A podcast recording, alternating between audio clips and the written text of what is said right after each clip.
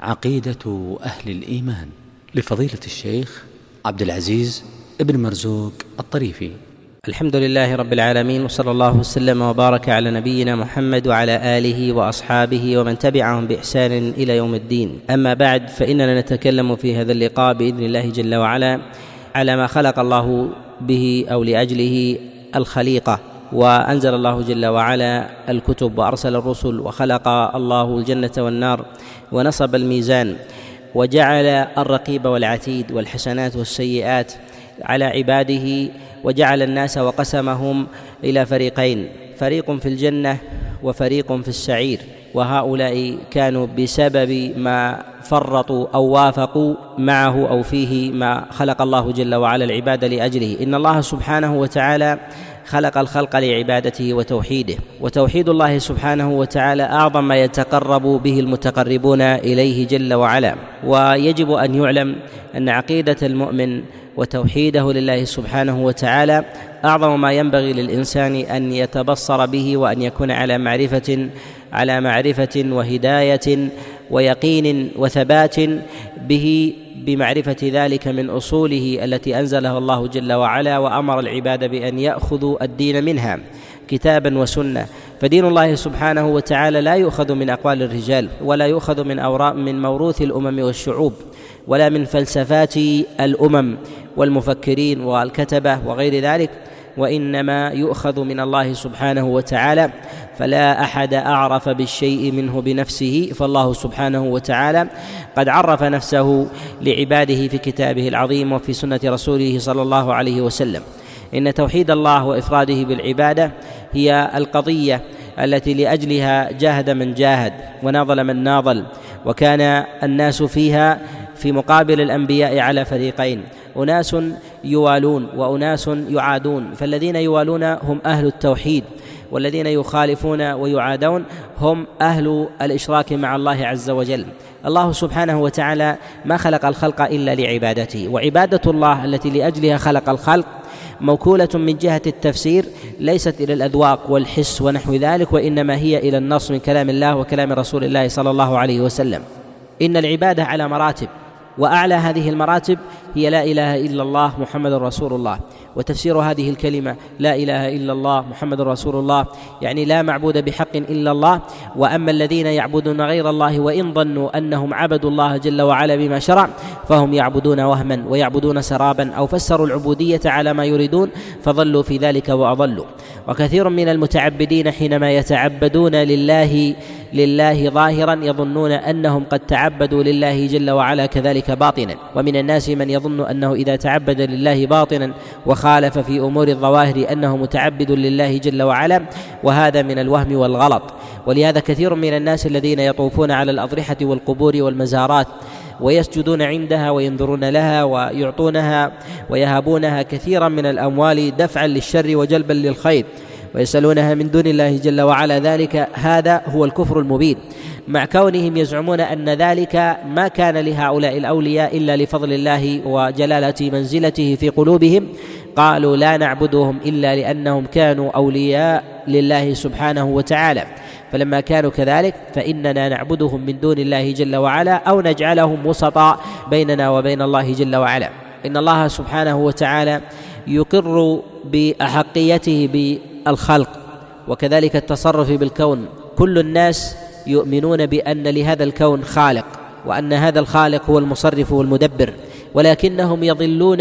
في لوازم هذا الايمان يضلون في مسالك وابواب الالوهيه وتوحيد الله سبحانه وتعالى فيه واسماء الله جل وعلا وصفاته يضلون في ذلك ضلالا بعيدا ان اهميه العقيده واهميه الايمان معرفة منزلتها وقدرها وكذلك حجم المخالف والموافق فيها يعرف بها الإنسان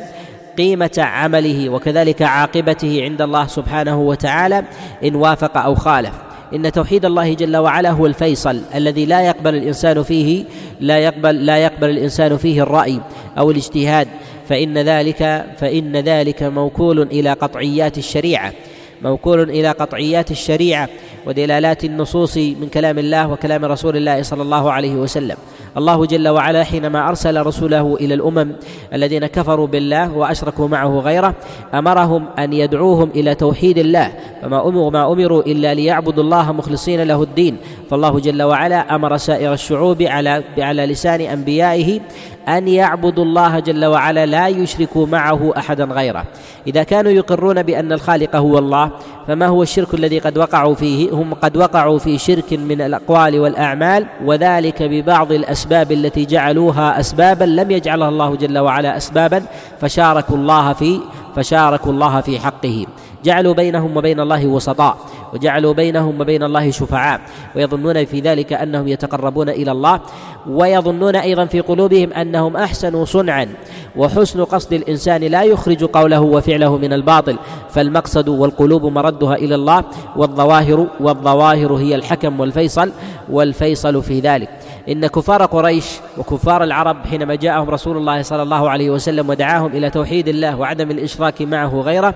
كان اولئك يقرون بان الله سبحانه وتعالى هو الخالق هو الرازق ولهذا قال الله جل وعلا ولئن سالتهم من خلق السماوات والارض ليقولن الله فهم يؤمنون ان الله جل وعلا هو الخالق ولكنهم يشركون معه غيره بانهم جعلوا هؤلاء الصالحين ممن كان في القبور وما صوروا لهم من صور واصنام وتماثيل قالوا هؤلاء هؤلاء من الناس الصالحين السالفين ينبغي ان يكونوا لنا وسطاء وانما حلهم هذا المحل من الاشراك مع الله غيره انهم دخلوا امثال هذا هذا الامور بتسويلات شيطانيه ظاهرها فيما يظنها اصحاب العقل البسيط انها حسنه انهم يقولون اننا نستحي ونخجل لذنوبنا ان نتقرب الى الله ونحن العصاة المسرفون بشيء من اعمالنا او نتقرب الى الله جل وعلا مباشره بلا واسطه بل نتوسط بهؤلاء العباد والاولياء الصالحين المنقطعين عباده لله حتى يشفعوا لنا قالوا فان الانسان اذا قصد ملكا من ملوك الارض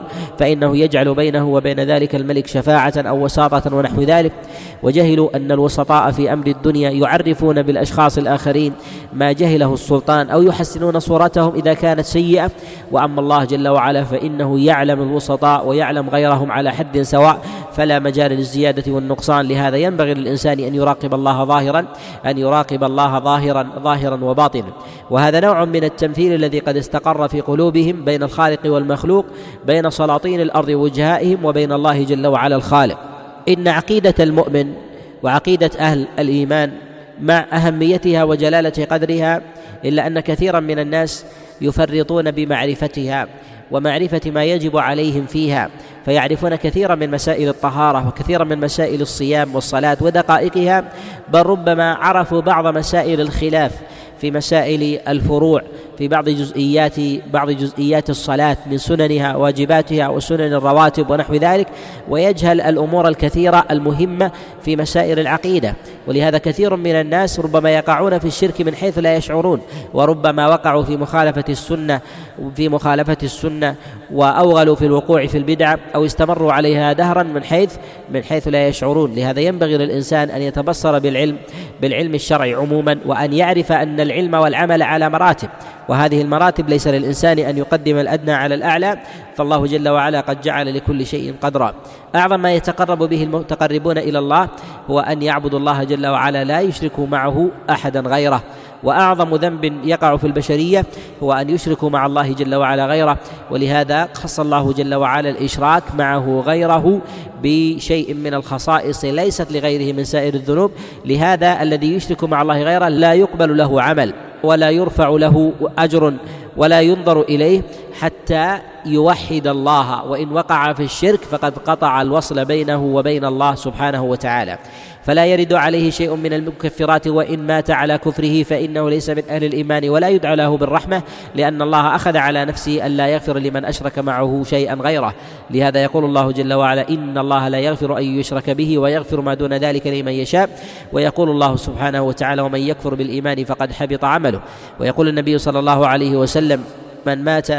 وهو لا يشرك مع الله غيره دخل آه، دخل الجنة ومن مات وهو يشرك مع الله غيره دخل النار في هذا إشارة إلى أهمية التوحيد وعلو منزلته وأن الله سبحانه وتعالى جعله هو الفيصل حتى بين القريب فلا أنساب بين المؤمن والكافر فلا يرث المؤمن الكافر ولا يرث الكافر المؤمن وقد بين الله سبحانه وتعالى أن أقرب الأقربين للإنسان ينبغي أن يكون بينه وبين وبين الكفرة ولو كانوا من الأقربين مفاصلة إذا كانوا من الكفار ولهذا إبراهيم عليه السلام لما استغفر لأبيه لما استغفر لأبيه أبيه منعه الله جل وعلا من ذلك للمفارقة الدينية لأن الله قد قضى ألا يغفر لمن أشرك معه شيئا غيره فهذا الاستغفار يكون ليس ليس في محله فبين الله جل وعلا للنبي عليه الصلاه والسلام ذلك الامر كذلك رسول الله صلى الله عليه وسلم استاذن ربه ان يستغفر لامه فلم ياذن له واستاذن ربه ان يزور قبرها فاذن له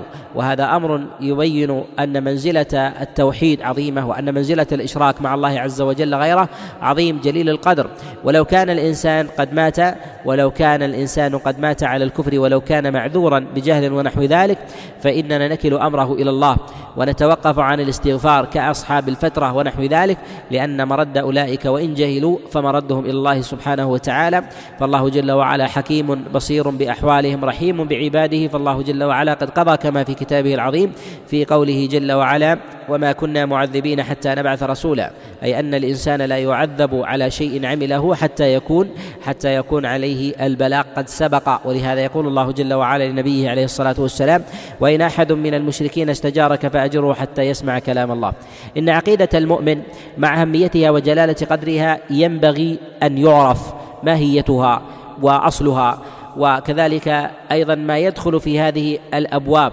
وما ينبغي ايضا ان يعرفه الانسان من مهمات هذه العقيده اذا علمنا ان العلم بالمنزله الرفيعه وينبغي ان نعلم ان اشرف العلوم على الاطلاق هو معرفه توحيد الله سبحانه وتعالى باسمائه وصفاته والوهيته وربوبيته ان نعرف هذه الحقيقه فعقيدة المؤمن مشتقة من عقد الشيء وهو الإبرام فكأن الإنسان قد أبرم في قلبه عقدا وثيقا يصدر منه قولا وفعلا والمراد بهذا العقد هو الذي الذي يؤمن به الإنسان بينه وبين ربه فيوحد الله جل وعلا قولا قولا وفعلا ويدخل في هذا ايضا توحيد الله سبحانه وتعالى كمصطلح فان المراد بذلك هو افراد الله بالعباده والتوحيد هو أخص من العقيدة فالعقيدة باب واسع وأما العقيدة هو إفراد الله جل وعلا فيما علمه الإنسان من خصائص ربه فالله جل وعلا له أسماء وصفات وله خصائص جل وعلا وله خصائص سبحانه وتعالى ينبغي للإنسان أن يعرفها وهذه المعلومات الذي التي يعرفها الإنسان عن ربه جل وعلا يجب أن يوحده فيها فيكون حينئذ التوحيد هو مفسر للعقيدة أو مخصص لبعض لبعض معانيها وذلك انها لله جل وعلا لا يشركه معه احد غيره ان شرف العلم بشرف المعلوم يعرف الشيء من جهه اهميته بشرف ماهيته وحقيقته وكذلك اثره اثره على الناس اذا نظرنا في المعلومات والمدركات سواء كانت من العلوم الدينيه والدنيويه نجد ان شرف الشيء يكون بمعرفه بمعرفه آه، بمعرفة المعلوم فإذا أراد الإنسان أن يعرف الأمور الأمور العلمية من علوم الدنيا يعلم أن شرف أو أشرف العلوم يديه هو معرفة معرفة علم الأبدان وهو طب العقول وكذلك طب الأجساد والجوارح ونحو ذلك ومعرفة ذلك لا يمكن أن يتحقق للإنسان إلا بسلوك ذلك السبيل وإنما عرفنا أهمية ذلك لأن المعلوم وهو الإنسان هو أشرف شيء عند عند نفسه فيتعلم فيتعلم هذا الأمر أشرف شيء عند نفسه من من المخلوقات لهذا يحرص الإنسان يحرص الإنسان على معرفة على معرفة أحواله ونحو ذلك واما بالنسبه للمعلوم الاعظم والواجب على الانسان هو معرفه ربه معرفه ربه من جهه توحيده وكذلك حق الله جل وعلا على عباده وحق العباد على الله سبحانه وتعالى فيما بينه الله مفصلا في كتابه وفي سنه رسول الله صلى الله عليه وسلم هذه المعلومات هي اشرف العلوم على الاطلاق وسبيلها الى صاحب الحق بها وهو الله سبحانه وتعالى فلا شيء اعرف من الشيء منه بنفسه فالله سبحانه وتعالى عرف بنفسه لعباده في كتابه العظيم وفي سنه رسول الله صلى الله عليه وسلم لا تؤخذ العقيده ولا التوحيد من اقوال فلان ولا فلان ولا من موروثات الامم والشعوب ولهذا انما ظلت الامم والشعوب باخذهم التوحيد والعقيده عما وجدوا عليه اباءهم لهذا قد تبدل اباءهم شيئا فشيئا على سبيل التدرج حتى انطمس ذلك التوحيد واصبح ذا واصبح توحيدهم كحال اللوحه من الزجاج يكون عليها من الرذاذ والاوساخ يتراكم شيئا فشيئا حتى يصبح الإنسان لا يرى من ذلك شيء وإن كان أصلها من جهة الاسم واحد ولهذا الجاهليون لما جاءهم أنبياء الله سبحانه وتعالى يدعونهم إلى التوحيد قالوا إنا وجدنا آباءنا على أمة وإنا على أثارهم مقتدون وإنا على أثارهم متدون يعني إننا نسلك هذا الطريق كما كان عليه آباؤنا الأمم يدعوهم أنبياؤهم إلى توحيد الله والاحتجاج بكلام الله وبكلام الرسل لا بكلام الأمم والشعوب وموروثاتها والآباء والأجداد وكذلك أيضا ما استحسن أحسنوه عقلا فإن هذا إن ركنوا إليه ظلوا وإن ركنوا إلى توحيد الله بمعرفة الله جل وعلا بكتابه وبسنة رسول الله صلى الله عليه وسلم اهتدوا ورشدوا وكانوا من أهل من أهل التوفيق والسداد عقيدة المؤمن يدخل فيها أركان الإيمان توحيد الله بالربوبيه والوهيته واسمائه وصفاته الولاء والبراء لمن حقق ذلك او البراء لمن لم يحقق ذلك الولاء لاهل الايمان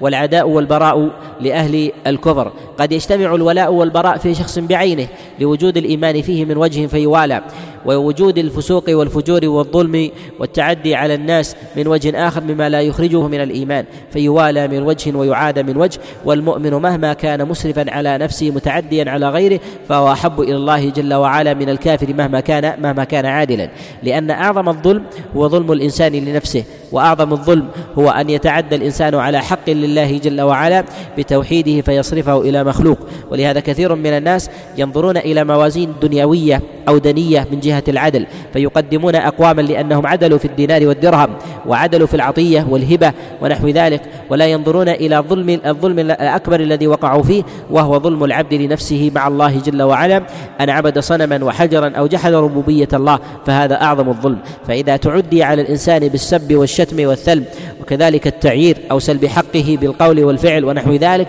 فانه يعد ذلك ذلك من أعظم من أعظم الظالمين كذلك إذا توجه أحد إلى أحد من سلاطين الأرض بالتعدي عليه قولا وفعلا وكذلك سلب حقه وحقه بالطاعة ونحو ذلك وإن عدل مع الناس فإنه في ذلك يعد ظالما فكيف الذي يسلب الله جل وعلا حقه بزعمه ويدعي أن ذلك لغيره من المخلوقات لا شك أن ذلك من أعظم الظلمة فلا ينبغي أن يقدم أن يقدم على غيره فالله جل وعلا يقول في كتابه العظيم ولعبد مؤمن خير من مشرك ولو أعجبكم يعني أن ان المؤمن خير من المشرك ولو اعجبك مع وجود الاعجاب القلبي الذي يظهر في فطره الانسان من استحسان المظهر والشكل او او العدل او الانصاف او نحو ذلك والادب والسلوك ولكن ذلك ليس بالمعيار المعيار الاول هو الولاء لاهل الايمان لهذا كان رسول الله صلى الله عليه وسلم يدعو الى ولاء اهل الايمان مهما مهما بعدوا ومهما اقترفوا من ذنوب ومعاصي ويدعو الى منابذه اهل الشرك مهما وقعوا فيه من عدل ولكن الله جل وعلا مع ذلك وكذلك امر بالقسط والعدل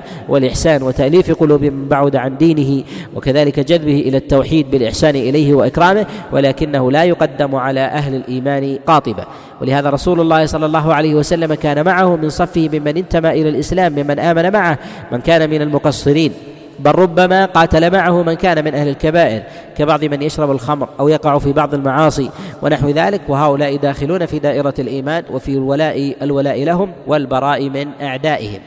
إن توحيد الله سبحانه وتعالى وأن يثبت الإنسان لله جل وعلا ما يحبه الله لنفسه وان يكون ذلك خصيصه له لا يشركه معه غيره ولهذا قال الله جل وعلا في كتابه العظيم مبينا اهميه التوحيد قال جل وعلا فاعلم انه لا اله الا الله واستغفر لذنبك وللمؤمنين والمؤمنات اي انه يجب على الانسان ان يعلم انه لا اله الا الله اي لا معبود بحق الا الله قال جل وعلا واستغفر لذنبك اي مما وقعت فيه مما يخالف ذلك ان وقعت وكذلك ان تستغفر للمؤمنين والمؤمنات وذلك مدعاة الى باب من ابواب الولاء والتلاحم والصلة والجمع بينه, وبينهم على تلك العقيدة كما قال الله جل وعلا في كتابه العظيم واعتصموا بحبل الله جميعا ولا تفرقوا الله سبحانه وتعالى امر ان لا يعبد الا هو وان لا ينصرف قلب الانسان وجوارحه ولسانه الا له لهذا قال جل وعلا وما امروا الا ليعبدوا الله مخلصين له الدين حنفاء يعني انهم قد مالوا عن طريق الغوايه والشر الى عباده الله سبحانه وتعالى ويقول الله جل وعلا في كتابه العظيم واعبدوا الله ولا تشركوا به شيئا امر الله بالعباده ونهى عن ضدها ان اعظم البيان ان يامر الانسان بشيء وينهى عن ضده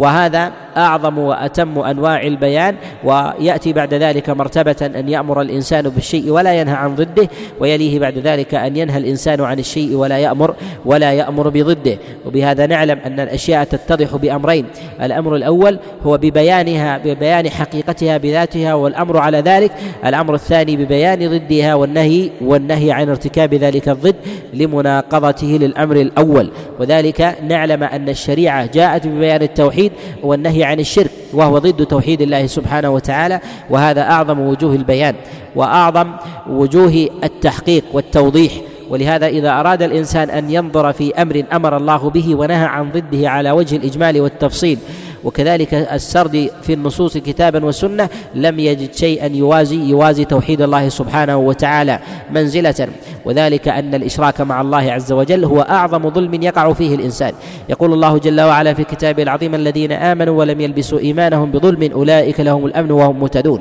الذين آمنوا ولم يلبسوا إيمانهم بظلم جعل الله الظلم هو الإشراك لهذا لما نزلت هذه الآية كما جاء في الصحيح من حديث عبد الله بن مسعود عليه رضوان الله تعالى قال شق ذلك على أصحاب رسول الله صلى الله عليه وسلم ومعنى أنه شق على ذلك يعني أن قوله جل وعلا الذين آمنوا ولم يلبسوا إيمانهم بظلم أولئك لهم الأمن وهم مهتدون يعني أننا أينا لم يظلم نفسه لماذا الأمن يسلب منا إذا وقعنا في الظلم نظلم بعضنا في الدينار والدرهم بالكلام ونحو ذلك أو ربما بشيء من الأمور الكبيرة التي لا تصل إلى المفاصلة والمفارقة بين العبد وبين ربه فيكون الإنسان يعادى معاداة تامة كما يعادى أهل الكفر شق ذلك على الصحابة أي كيف نقع في شيء من الظلم ثم لا يكون لنا الأمن يوم القيامة جاءوا إلى رسول الله صلى الله عليه وسلم فقال النبي عليه الصلاة والسلام إنه ليس كما تظنون إن الظلم هنا هو الشرك أولم تسمعوا لقول العبد الصالح لابنه يا بني لا تشرك بالله إن الشرك لظلم عظيم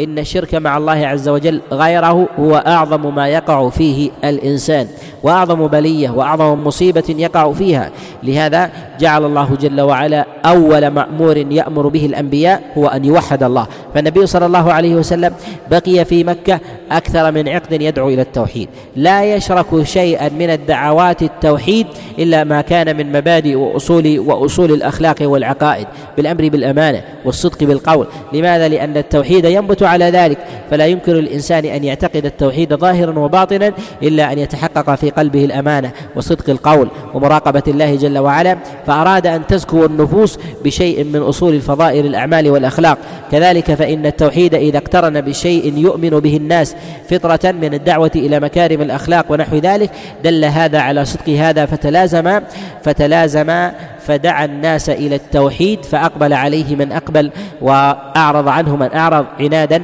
عنادا واستكبارا على امر الله سبحانه وتعالى لهذا رسول الله صلى الله عليه وسلم لأهمية التوحيد وبيان منزلته كان لا يبعث أحدا إلى شيء من قبائل العرب أو من البلدان إلا وأمر من أرسله أن يدعو إلى التوحيد أول ما يدعو لا يدعو إلى الأخلاق ولا يدعو إلى التربية ولا يدعو إلى أحقية إلى أحقية الناس بالعدل معهم في الأموال مجردا ونحو ذلك وإنما يدعو إلى أعظم العدل وأعظم العدل في ذلك هو توحيد الله توحيد الله ادعو اليه ثم ادعو معه مقترنا وادعو معه بعده ايضا الى مكارم الاخلاق والى حسن الجوار والى العدل في العطيه والهبه والى كذلك ايضا قضاء حاجات الناس واعانتهم والصدق في الحديث وغير ذلك من مبادئ الاداب والسلوك التي تؤمن بها سائر الفطر اما الدعوه الى مكارم الاخلاق والدعوه الى العدل بين الناس الدعوة الأبعدين الذين ظلموا أنفسهم بعدم العدل مع الله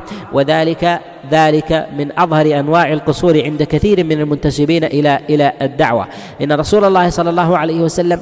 كان في مجتمع يظهر فيه الناس في مخالفة أمر الله في كثير من الفروع في المعاملات في البيوع والشراء وكذلك أيضا ربما في بعض وجوه التعري والمجون أو شرب الخمر وكان النبي صلى الله عليه وسلم لا يلتفت إلى ذلك لماذا؟ لأن البيئة بيئة كافرة فلا بد من تصحيح القاعدة وهي قاعدة التوحيد بعد ذلك تنزل النصوص ويؤمنون بها يؤمنون بها إيمانا تاما فكان رسول الله صلى الله عليه وسلم يأمر قومه فيقول فيقول لهم عليه الصلاة والسلام قولوا لا إله إلا الله تفلحوا يدعوهم إلى كلمة التوحيد إن الإيمان بالله وتوحيد الله جل وعلا من جهة الأصل هو تصديق القلب بالله سبحانه وتعالى وهذا أصل أصل معنى الإيمان ولهذا قال الله جل وعلا وما أنت بمؤمن لنا يعني بمصدق بمصدق لقولنا يعني أن الإنسان إذا أراد أن يتحقق في قلبه فيه, فيه الإيمان فعليه أن يعقد ذلك بقلبه وأنه لا يلتفت إلى عمل الجوارح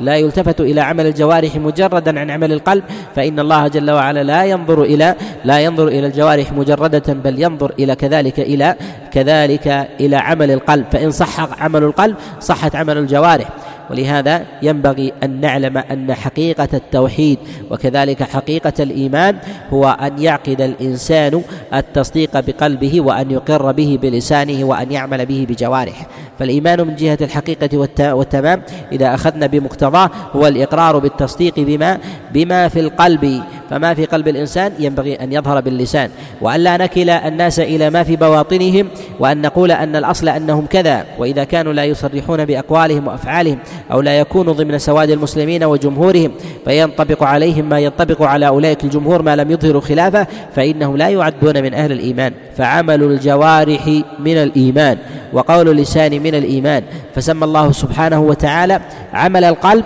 عملا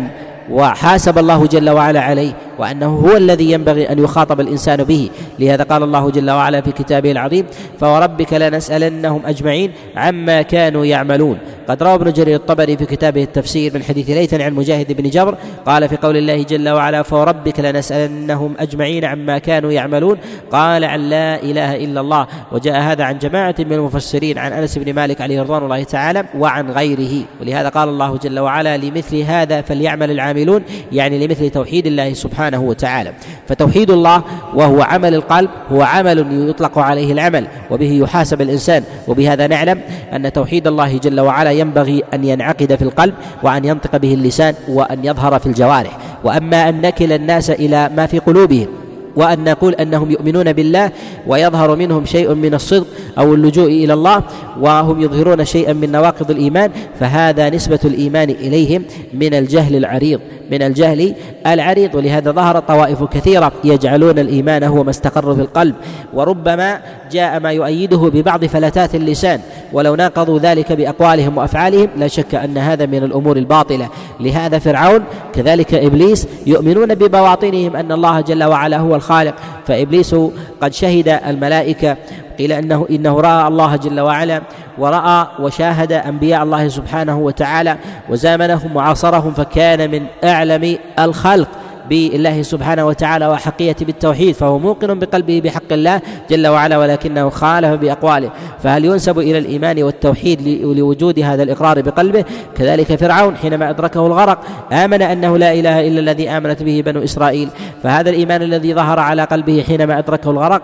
هو في وقت الغرارة وأما في وقت الحقيقة فإنه في حق وقت الحقيقة والإيمان لم يقترن قول اللسان وعمل الجوارح بعمل القلب فلما كان كذلك لم يعد من أهل الإيمان فالنار يعرضون عليها غدوا وعشيا ويوم القيامة أدخلوا آل فرعون أشد العذاب لهذا كانوا من أهل النار لماذا؟ لأنهم لم يقرنوا عمل القلب بقول اللسان وعمل الجوارح ولهذا ظهر طوائف يقولون إن إن عمل الجوارح ليس من الإيمان ومنهم طوائف غلاة يقولون إن قول اللسان وعمل الجوارح ليس من الإيمان ما وجد ذلك في القلب ولهذا يرجعون من لوازم أقوالهم أن من وقع في شيء من المكفرات وقام القائم على وجه عدم وجود العذر العذر له فإنه لا يكفر حتى يقر بقلبه وهذا وهذا متلازم مع أصل المسألة أنهم لا يؤمنون بأن الإيمان هو ما في القلب وقول اللسان وعمل الجوارح فإذا نفوه تقريرا من جهة الأصل نفوا لازمه كذلك أيضا من جهة عمل الجوارح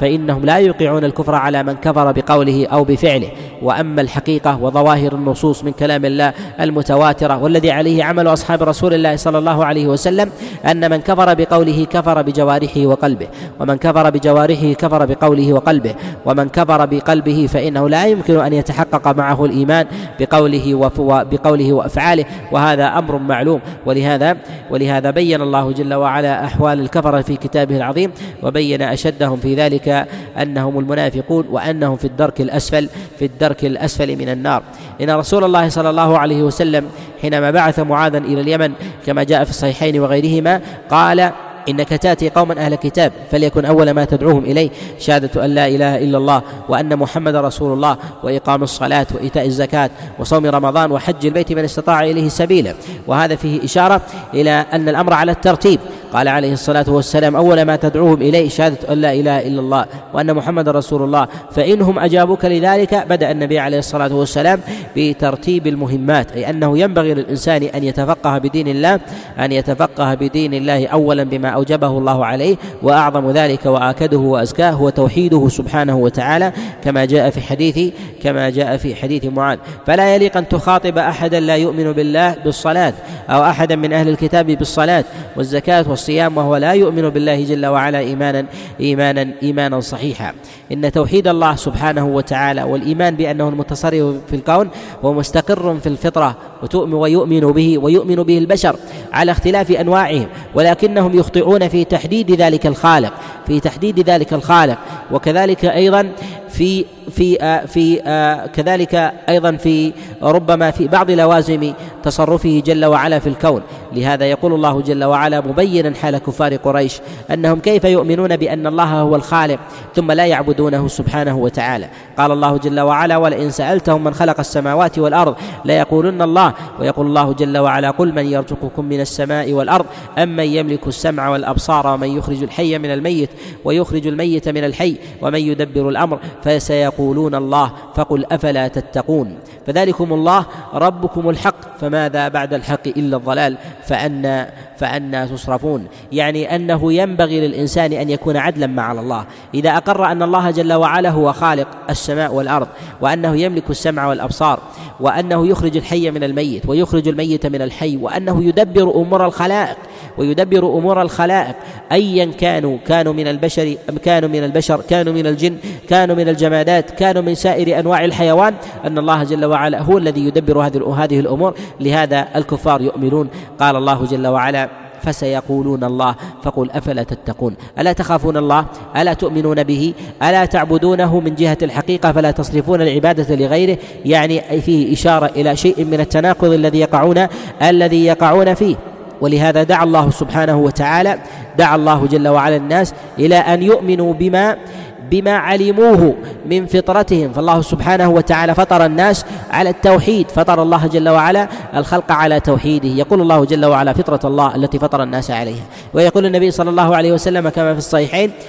كما في الصحيحين وغيره من حديث ابي هريره ما من مولود ويولد الا على الفطره فابواه يهودانه او ينصرانه او يمجسانه كل مولود يؤمن بوجود خالق ويؤمن بضعفه وان ثمه من هو اقوى منه يتصرف فيه ولهذا تجد هذه النزعه موجوده حتى في البهائم البهائم البهائم تنصرف الى الله وتجد بعض البهائم كالكلب ونحو ذلك اذا اوذي او نحو ذلك فانه اذا اراد ان ينبح يرفع يرفع وجهه الى السماء وينبح وكانه ينادي ربا ولهذا بعض أهل العقل الذين نفوا نفوا علو الله جل وعلا خاصمهم بعض أهل السنة في ذلك فقال فقالوا لهم ما لي ما لنا نرى الكلب إذا أوذي أو يحتاج إلى نصير أخذ رفع وجهه أو رأسه إلى السماء وأخذ ينبح في ذلك فتحيروا في ذلك أن يجدوا أن يجدوا جوابا إن كفار قريش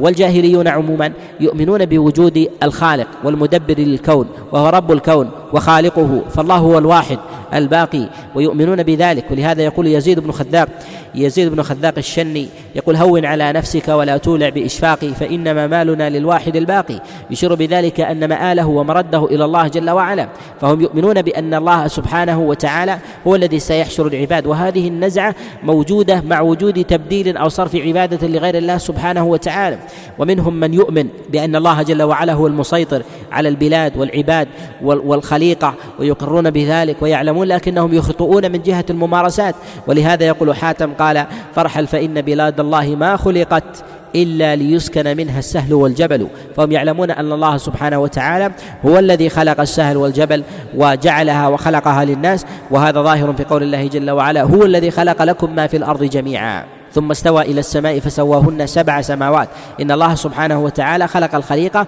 وأمر الناس أن يسيروا في الأرض وأن يضربوا أن يضربوا فيها ويعلمون أن الله جل وعلا هو رب الناس وهو الذي يجزيهم في الخير ويجزيهم في الشر ويعاقبهم على ذلك ويقدر الأقدار الأقدار عليهم ولهذا يقول متمم بن نويرة جزى الله رب الناس عني متمما بخير جزاء ما أعف وأمجد يعلمون أن الله جل وعلا هو الذي يجزي على الأعمال وكذلك يقي يقي الناس مصارع السوء بأعمالهم الخير ويعلمون أن الله جل وعلا هو الذي يدبر الكون ويسير الجمادات وأنه ينبغي لهم أن يسيروا وفق مراد الله سبحانه وتعالى ولكنهم في حال في حال سرائهم بعضهم يقعون في الوهم ويقعون في الاخطاء والتعلق بالاصنام ولهذا ولهذا يقول يقول بعض شعراء الجاهليه فلو شاء ربي كنت قيس بن خالد ولو شاء ربي كنت عمرو بن مرثدي في اشاره ان الله جل وعلا قادر على ان يقلب ان يقلب احوال الناس وان يركب هذا وهذا فالله سبحانه وتعالى له الكمال المطلق في ذلك وله كمال التصرف فهم يؤمنون بذلك ايمانا تاما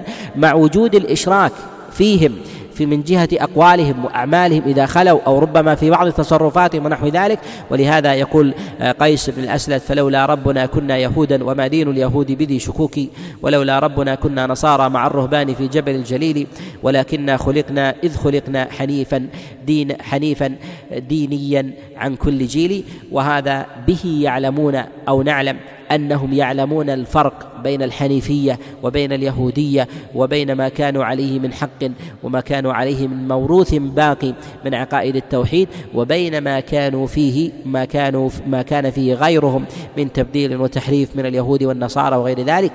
كذلك أيضا ما كانوا من الصابئة ومن الرهبان المنقطعين ونحو ذلك يعلمون الفاصل في ذلك ولكنهم ربما انصرفوا إلى شيء من عبادة الأصنام أو رأوها من غيرهم ولم ينكروا فبعث الله جل وعلا أنبياءه عليهم الصلاة والسلام لدعوة أولئك ومنهم رسول الله صلى الله عليه وسلم لهذا يعلمون أن الله جل وعلا هو خالق الكون والمدبر وهو المتصرف سبحانه وتعالى واللوم في ذلك أنهم مع إقرارهم الفطري في ذلك لماذا تعبدون الأصنام بشيء من أنواع التأويل وهذا النوع نشير به إلى أن كثيرا ممن ممن يشككون في في في كفر كثير من الكفرة الذين ظهر منهم ما يناقض التوحيد ومخالفة أمر الله سبحانه وتعالى لوجود بعض أعمال بر لديهم من صلة الأرحام والصدقات والنفقات ووجود ما ومع وقوعهم فيما يخالف أمر الله هذا نوع من هذا نوع من القصور ونوع من الجهل بل هو من اعظم الجهل بل ان توحيد الله جل وعلا ينبغي ان يؤخذ بتمامه توحيد بالاقوال على سبيل التمام والافعال وكذلك العقائد وان لا ياتي ان لا ياتي ما يناقضها كفار قريش يعلمون يعلمون انهم يعلمون ان الله جل وعلا هو المدبر والمتصرف بالكون وانه وانه هو الذي يقي العباد الشرور لا يقيها غيره غيرهم ولهذا يقول افنون التغلبي لعمرك ما يدري امرؤ كيف يتقي اذا هو لم يجعل الله لم يجعل اذا لم يجعل له الله الله وقيا يعني ان الله سبحانه وتعالى ان الله جل جل وعلا هو الذي ينبغي أن يكون سترا لعبده وأنه ينبغي أن يتوجه إليه الإنسان بصرف الضر بصرف الضر وجلب الخير ومع ذلك يقعون بالتوجه إلى الأصنام والأوثان فجعلوها وسائط ويجعلوها شفعة إلى أصل المنازعة أنهم لا لا ينفون قدرة الله جل وعلا وسعة علمه كذا ولكنهم يثبتون أن لهؤلاء تصرف في الكون قالوا بإذن الله ومشيئته وهذا نوع نوع من المنازعة والمخالفة مخالفه لامر الله سبحانه وتعالى لهذا كثير من الناس يؤمنون بوجود الخالق ويسالون الله جل وعلا في بعض احيانهم ولكن يقع منهم الكفر والشرك في بعض الصور والاحوال فكانوا من اهل الكفر والرده لهذا ينبغي ان نعلم ان الكفر يتحقق في الانسان بوجود بوجود احد شعبه احد شعبه ان كان اكبر فاكبر وان كان اصغر فاصغر واما الايمان فلا يتحقق في الانسان الا مع وجود الا مع وجود مجموع شعبه والسلامه من ضده وبهذا نعلم أن الإيمان لا يتحقق في الإنسان بوجود شعبة واحدة فيقال إن الإنسان وجد فيه شعبة فهو من أهل الإيمان هذا لا شك أنه لا شك أنه من من الجهل لهذا من أعظم أو أعظم لوازم توحيد الربوبية أي أننا إذا أثبتنا أن الله هو الخالق والمدبر والمتصرف في الكون أن نعلم أن الله جل وعلا هو المستحق للعبادة وحده إذا علمنا أن الله يرى ويسمع فلماذا نسمع الله جل وعلا بواسطة غيرنا فإن الله جل وعلا يعلم ما دق وله الكمال المطلق في ذلك فيعلم ما كان وما يكون وما لم يكن لو كان كيف يكون يعني حتى المحالات لو قدر وقوعها لعلم الله جل وعلا وقوعها وعلم آثار وقوعها مما لا يخطر في حال في قلب الإنسان لهذا نعلم أن التوجه في ذلك التوجه في ذلك انما هو لله جل وعلا ليس لاحد غيره لا وسيط ونحو ذلك لهذا يستوي يستوي الناس في العبوديه لله سبحانه وتعالى وسؤاله لا وسطاء ولا شفعاء بين العباد وبين وبين الله وفي هذا اشاره الى كمال الله جل وعلا وكمال ضعف العباد عند الله فالناس عند الله سبحانه وتعالى كاسنان المشط في ابواب الضعف ولكنهم فيما بينهم يتباينون يتباينون من جهة القدرة والقوة وكذلك أيضا المنفعة للناس فهم فيما بينهم في أمر الدنيا يتصرفون ويحتاج بعضهم إلى بعض والكل مفتقر على وجه تمام الافتقار لله لله سبحانه وتعالى إذا آمن الإنسان بكمال الله جل وعلا في ربوبيته يجب عليه ان يبذل التوحيد الوهيه الله جل وعلا على وجه الكمال والتمام ذلك يقول الله جل وعلا في كتابه العظيم ذلك بان الله هو الحق وان ما يدعون من دونه هو الباطل وانه هو العلي الكبير يعني ان الله جل وعلا هو الحق الذي ينبغي ان ان يصرف العباده اليه وان ما يدعون من دونه من الوسطاء والشفعاء وما يجعلونهم شفعاء من دون الله جل وعلا يوصلون الى الله الخير هذا فيه قدح بحق الله سبحانه وتعالى فالله جل وعلا ليس بحاجه ان يوصل احد احد الى الله سبحانه وتعالى شيء من ذلك لهذا جاء الاسلام بتحرير العقول جاء الاسلام باعظم انواع الحريات على الاطلاق بتجريد القلب من التبعيه لاحد بان يسال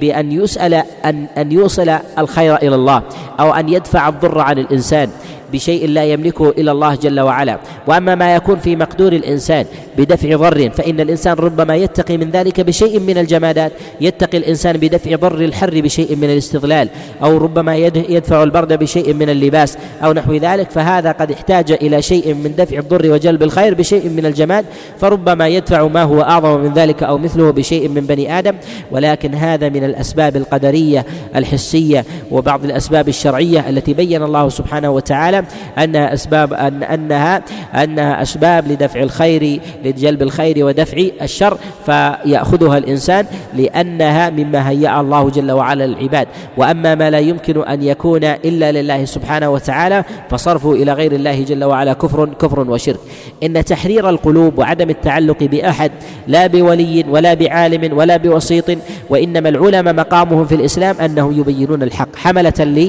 للإيمان لهذا رسول الله صلى الله عليه عليه وسلم غاية وجوده في أمة الإسلام أن يبلغ الحق يقول الله جل وعلا في كتابه العظيم يا ايها الرسول بلغ ما انزل اليك من ربك اي ان النبي صلى الله عليه وسلم ينبغي ان يبلغ ما انزل اليه من ربه هذا غايه غايه ما يجب عليه ان يبلغ ما انزل عليه من ربه فاذا كان كذلك فان هذا البلاغ يحمله العلماء الى الناس فاذا كانت هذه مهمه النبي عليه الصلاه والسلام فمهمه العلماء ورثه الانبياء كذلك من باب اولى ان يبلغوا العلم للناس لا يملك حرمانا من الجنه ولا ولا حر ولا ادخالا في النار ولا توبه لاحد ولا رفعا لمنزله احد الا ما رفعه الله جل وعلا انما يبينون بالنص ان ذاك خطا وذاك الفعل صحيح وذاك القول خطأ وذاك الفعل صحيح والدليل على ذلك ما ظهر من الكتاب والسنة فيدللون على ذلك كتابا وسنة لا بالتحسينات العقلية ولا بالأهواء ولا لحظوظ النفس كما يفعل كما يفعل أهل الظلام من كفار قريش أو كذلك أيضا من الأحبار والرهبان من اليهود والنصارى الذين يجعلون أنفسهم أبوابا بين العباد وبين الله فلا يتوب أحد إلا عندهم ولا يصل القرابين إلا إلى الله جل وعلا عن طريقهم فإن هذا هو الضلال وهو الإشراك مع الله عز وجل غيره فالتحليل لله والتحريم لله فيما دل عليه النص فلا حرام إلا ما حرمه الله ولا حلال إلا ما أحله الله ومن خالف ذلك فقد جعل مع الله جل وعلا شركا في ذلك يقول الله جل وعلا مبينا أن الحكم له إن الحكم إلا لله أمر أن لا تعبدوا إلا إلا إياه ويقول الله جل وعلا فلا وربك لا يؤمنون حتى يحكموك فيما شجر فيما شجر بينهم ثم لا يجدوا في أنفسهم حرجا مما قضيت ويسلموا تسليما يعني يعني أنه ينبغي لأهل الإيمان أن يعلموا أن الفيصل في ذلك والحكم في الحلال والحرام هو ما بينه الله في كتابه وسنه رسول الله صلى الله عليه وسلم من شكك في شيء ثبت تحريمه بالكتاب واستقر عليه الامر في كتاب الله وسنه النبي عليه الصلاه والسلام واطبقت على قطعيته الامه من السلف الصالح فقد كفر واخرج من الاسلام ولو طبق بقيه احكام الدين وذلك لانه قد كذب امر الله وجعل لغير الله جل وعلا حقا في التشريع في التحليل والتحريم اما ما عدا ذلك مما لم يبين بانظمه الناس واحوالهم وتشريع تشريعاتهم كتشريعات الحياة وتشريعات الأنظمة الإدارية التي تكون مثلا في أحوال الناس في ذهابهم وإيابهم وحضورهم وانصرافهم وأنظمة الطرق وغير ذلك فإن هذا فإن هذا الأصل فيه أنه موكول إليهم ينظمونه كما ينظم الإنسان نومه ويقظته وينظم الإنسان طعامه وشرابه بتقديم أو تأخير أو وقت معين فإن هذا من الأمور التي من شأن الناس أما ما بين الله جل وعلا أمره وفصله أحسن تفصيل في كتابه فليس لأحد فليس لاحد ان يجعل بين الله جل وعلا وبين عباده مشرعا غير الله وتوحيد الله جل وعلا وهو النوع الثالث من انواع التوحيد ما ينبغي للانسان ان يعتقد ان الله جل وعلا واحد في اسمائه وصفاته فلله جل وعلا الاسماء والصفات فقد بين الله سبحانه وتعالى ذلك في كتابه العظيم في قوله جل وعلا ولله الاسماء الحسنى فادعوه بها وذروا الذين يلحدون في اسمائه سيجزون ما كانوا يعملون اي لله جل وعلا الأسماء الاسماء الحسنى ليست لغيره وان الله جل وعلا قد قص هذه الاسماء وذكرها في كتابه وذكرها النبي عليه الصلاه والسلام ولكن هذه الاسماء ليست لاحد الا لله يقول الله جل وعلا في كتابه العظيم ليس كمثله شيء وهو السميع البصير اي انه لا ينبغي للانسان ان يجعل لله جل وعلا شبيها فيقولون ان لي سم ان لي ان لي ان لي سمع كسمع الله وبصر كبصر الله ونحو ذلك تعالى الله عن ذلك علوا كبيرا بل يقال ان المشابهه انما هي في الاسماء واما من جهه الحقيقه فان لله جل وعلا في ذلك الكمال المطلق لهذا الله نفس لهذا الله جل وعلا نفى المشابهه في قوله ليس كمثله شيء واثبت الصفات والاسماء له جل وعلا في قوله سبحانه وتعالى وهو السميع البصير فالله ليس كمثله شيء ومع ذلك فهو سميع بصير يعلم الله سبحانه وتعالى أحوال الناس ويبصر مواقعهم ويعلم من أحوالهم ما لم يعلموه هم من أحوالهم لهذا ينبغي في أسماء الله وصفاته أن نقبلها كما جاءت في كلام الله جل وعلا وأن نعلم أن لها معاني وأننا لا نعلم وأن لا نعلم حقيقتها حقيقة تامة ولا نحيط كذلك أيضا ولا نحيط بها علما كذلك أن نعلم أن لها ظاهر وأن أن لها ظاهر أن لها حقيقة وأما تكييفها وتشبيهها بأحد من العباد أو بيان صفة أنها تشبه صفة من صفات المخلوقين فهذا مناقض لقول الله جل وعلا ليس كمثله شيء وهو السميع البصير كذلك أيضا ينبغي أن نتقرب إلى الله جل وعلا بها فندعو الله سبحانه وتعالى فندعو الله جل وعلا بسمعه وندعو الله سبحانه وتعالى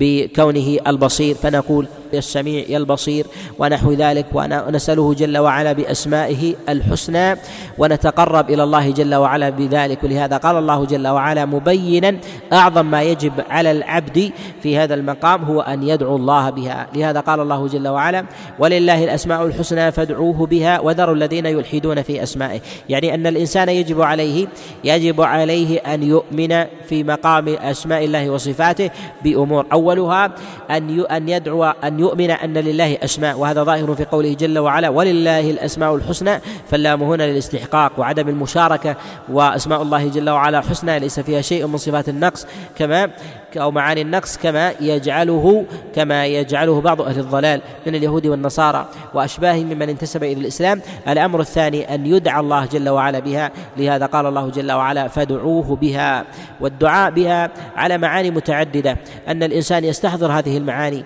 وأن يعرفها ولهذا النبي صلى الله عليه وسلم يقول كما في الصحيح إن لله تسعة وتسعين اسما من أحصاها دخل الجنة يعني من عرف معناها وعمل بمقتضاها وكذلك أيضا فإنه من جهة عمله يستحضر أن الله أن الله جل وعلا رقيبا عليه في حال خفائه فيعلم أن الله سميع إذا تكلم بينه وبين أحد وإذا تصرف أو فعل شيئا في ظلمات الليل والنهار والخلوات يعلم أن الله بصير وأنه عليم وإذا كان قادرا على غيره يعلم أن الله أقدر عليه منه منه على غيره فيرحم فيرحم الضعيف ويحترم الكبير فهذا من العمل بأسماء الله وصفاته كذلك إذا رأى جبارا ظالما باغيا في الأرض أن يعلم أن الله الله جل وعلا أعظم من أعظم منه أن يعلم أن الله جل وعلا أعظم منه وأنه قادر على الانتقام منه وأن الله جل وعلا يمهله ولكنه لا يهمله سبحانه وتعالى فإذا رأى أحدا قد لطف الله جل وعلا به فأنجاه من كارثة تذكر أن الله جل وعلا لطيف بعباده فيستحضر هذه المعاني في ذهابه وقيامه وكذلك في نظره في أمر الكون إذا نظر في أحوال السماوات والأرض والأفلاك والمجرات ونظر في الجبال والأرض ونظر إلى الأودية ونظر نظر الى الابل تامل قدره الله جل وعلا وابداعه في خلقه فان الانسان يعمل اسماء الله جل وعلا في امثال هذه المعاني كذلك اذا احتاج الى الله اذا احتاج الى الله وهو في حاجه على سبيل الدوام بنازله نزلت به فيرفع يديه الى السماء فيسر الله جل وعلا باسمائه وصفاته لهذا قال رسول الله صلى الله عليه وسلم كما في الصحيح من حديث أبي هريرة ذكر الرجل يطيل السفر أشعث أغبر يمد يديه إلى السماء فيقول يا رب يا رب يا رب ومطعمه حرام ومشربه حرام وغذي بالحرام فأنما يستجاب له في إشارة إلى أنه ينبغي للإنسان أن يسأل الله إذا وقعت فيه في نازلة ويقدم بين ذلك بسؤال الله بأسمائه بصفاته وألا يقول اللهم أعطني أعطني كذا وهب لي وادفع عني وهذا من الدعاء الصحيح لكن الأولى في ذلك أن يدعو الله عز وجل بهذه الأسماء فيسأل الله جل وعلا ويقول اللهم كذا أو يا رب السماوات والأرض أو خالق السماوات والأرض يا سميع يا بصير يا ربي ونحو ذلك فهذا من سؤال الله جل وعلا بأسمائه وهو من أعظم وجوه وهو فهو من أعظم من أعظم وجوه التعبد لله جل وعلا الأمر الثالث هو أن يحذر الإنسان من المنحرفين في هذه المعاني وهذه العقائد العقائد ولهذا قال الله جل وعلا في كتابه العظيم بعد ذلك وذروا الذين يلحدون في أسمائه سيجزون ما كانوا يعملون الذين يلحدون في أسماء الله هم طوائف متنوعة الذين يشبهون أسماء الله جل وعلا وصفاته بأحوال المخلوقين وصفاتهم فيقولون إن لله جل وعلا سمع كسمعنا وبصر كبصرنا ونحو ذلك هذا من التشبيه الذي نزه الله عز وجل عنه نفسه كذلك الذين يعطلون هذه الأسماء والصفات عن حقيقتها فيقولون إن لله الله عز وجل سمع بلا ان الله عز وجل سميع بلا سمع وانه بصير بلا بصر هذا افراغ لهذه الاسماء وهذه المعاني من محتواها وهذا ضرب من ضروب الضلال ومخالفه امر الله سبحانه وتعالى لهذا ينبغي للمؤمن ان يعرف قيمه قيمه هذه المعاني وتوحيد الله جل وعلا على الوجه الذي اراد الله سبحانه وتعالى لا على الهوى والذوق وكذلك أيضا ما يتبادر إلى ذهن الإنسان من معاني وأعظم ما يضل الإنسان في هذا المعنى أنه إذا ورد إلى ذهنه شيء إذا ورد إلى ذهنه شيء قام بتفسيره بشيء من الامور التي راها قبل ذلك فالانسان حينما يذكر لديه شخص آه، لم يره فقيل اتاني فلان فانه يستحضر صوره معينه من الدخول والخروج والهيئه ولهذا كثير من الناس يترقبون اناسا لم يروهم على صوره ارتسمت في اذهانهم فهذا الذي جلب عند كثير من طوائف الضلال حينما يقرؤون اسماء الله عز وجل وصفاته يستحضرون شيئا في اذهانهم رسم فيقومون بالتشبيه والتمثيل او ربما يضجرون من التشبيه والتمثيل الذي وقع في اذهانهم فينقبضون من ذلك فينفون عن الله عز وجل حقيقه الاسماء وهذه النفره بين الله سبحانه وتعالى نفي اصلها في قوله جل وعلا ليس كمثله شيء هو السميع البصير وذلك ان عقل الانسان هو انعكاس لما يراه او راه قبل ذلك فاذا وذكر عند الانسان شيء غائب فانه يتصوره على شيء راه قبل ذلك اذا فهو لا يتصور الا بشيء قد راه والله جل وعلا والله جل وعلا لم يره لم يره الانسان من قبل لهذا ينبغي له ان يكل صفه صفات الله جل وعلا واسمائه الى الله جل جل وعلا والله سبحانه وتعالى لا يراه الا عباده المؤمنون بما اذن الله جل وعلا لهم يوم القيامه حينما يراهم الله عز وجل ياذن الله عز وجل برؤيتهم له في الجنه وهذه هي الحسنى التي وعد الله سبحانه وتعالى عباده والزياده ولهذا ينبغي ان نعلم ان الله جل وعلا ليس كمثله شيء وهو السميع البصير اذا تحقق لدينا حقيقه هذه المعاني وكذلك هذه هذه المعاني في اسماء الله جل وعلا وصفاته ينبغي لنا ان نعلم ان الله سبحانه وتعالى قد بين خطر نقيض هذا التوحيد وهو الاشراك مع الله عز وجل غيره وانه سبحانه وتعالى وانه سبحانه وتعالى بين خطر الاشراك وانه اعظم ذنب يعصى الله عز وجل به في الارض وان من مات على كفره فليس من اهل الايمان وليست له الاحكام لا من جهه الدعاء له والاستغفار ولا كذلك ايضا من ارث اهل الايمان له وهذا فيه اشاره الى عظم الكفر مع الله عز الكفر بالله والإشراك مع الله عز وجل غيره مما ينبغي للإنسان أن ينفر منه نفرة تامة وألا يوالي إلا أهل الإيمان كذلك ينبغي عليه أن يتفقه بأنواع الشرك كما تقدم معنا في أول هذه المحاضرة أن الإنسان آه، لا يتحقق بمعرفة حقائق الأشياء إلا بمعرفتها بذاتها ومعرفة نقيضها ومعرفة التوحيد لا يتحقق له على سبيل التمام إلا بمعرفة أنواع الشرك لهذا كثير من الناس ظلوا فيما ظلوا فيه في أبواب التوحيد أنهم جاء أنهم عرفوا بعض رسوم التوحيد ووقعوا في الشرك بزعم أنها لا تناقض ذلك التوحيد الذي عرفوه فوقع كثير من, من الناس ببناء الأضرحة والقبور والمزارات والطواف عليها وسؤالها من دون الله يظنون أن هذا لا ينافي ما عرفه من التوحيد وهو ينافيه جملة وتفصيلا لهذا ينبغي للإنسان أنه كما كما يعرف التوحيد أن يعرف الإشراك مع الله عز وجل غيره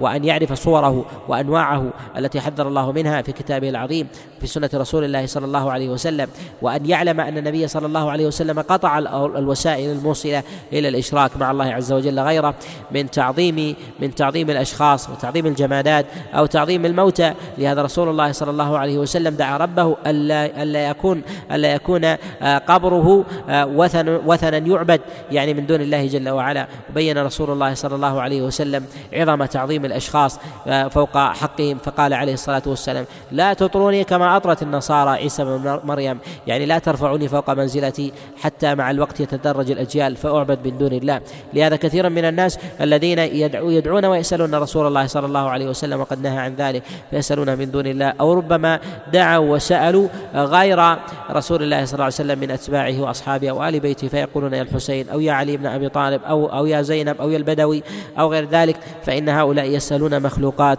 هي دون مقام النبوة بالاتفاق فإذا كان لا يجوز ذلك في حق محمد صلى الله عليه وسلم فكيف يجوز لمن لمن دونه لهذا وقع كثير من الناس في الإشراك مع الله كما وقع كفار قريش ولكن بصورة بصورة ذوات إسلامية لا بذوات سابقة للإسلام والكفار قريش عبدوا أشخاصا قبل الإسلام وال والذين أشركوا مع الله غيره عبدوا أشخاصا في الإسلام وينتسبون لمحمد صلى الله عليه وسلم فما صرفوه إليهم هو نفس النوع الذي صرفه كفار قريش فطافوا على القبور ونذروا عندها وذبحوا لها وأتوها بالقرابين سألوها جلب الضر جلب الخير ودفع الضر سألوها جلب الوظائف وجلب المواليد والرزق وكشف المدلهمات وإزالة الغم والهموم ونحو ذلك وهذا هو الشرك الذي وقع فيه كفار قريش أعاذنا الله من ذلك فإن المساجد لله فلا تدعوا مع الله أحدا يعني لا تشرك مع الله عز وجل غيره فإذا صرف الإنسان شيئا من العبادة التي لله لغير الله على أي نوع على نوع الوساطة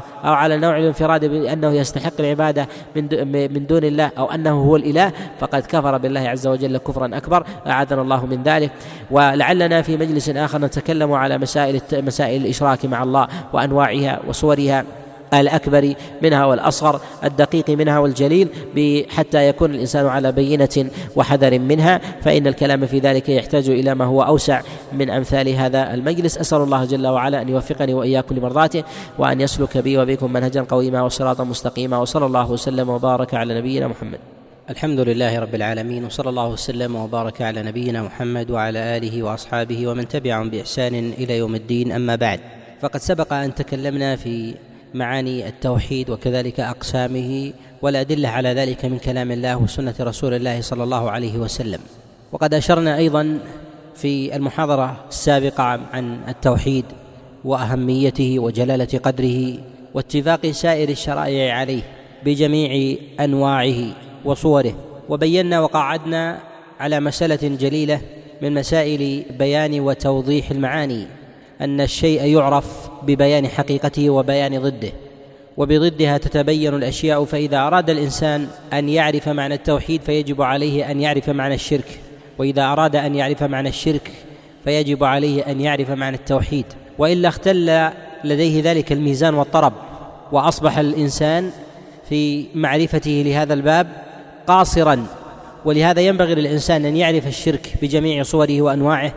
وكذلك منزلته عند الله سبحانه وتعالى وانما وقع الخلط عند كثير من الناس بسبب جهلهم بامثال هذه الحقائق فيعرفون وجها للحقيقه ولا يعرفون ولا يعرفون ضدها فالله سبحانه وتعالى بين الامر بالصلاه والاتيان بها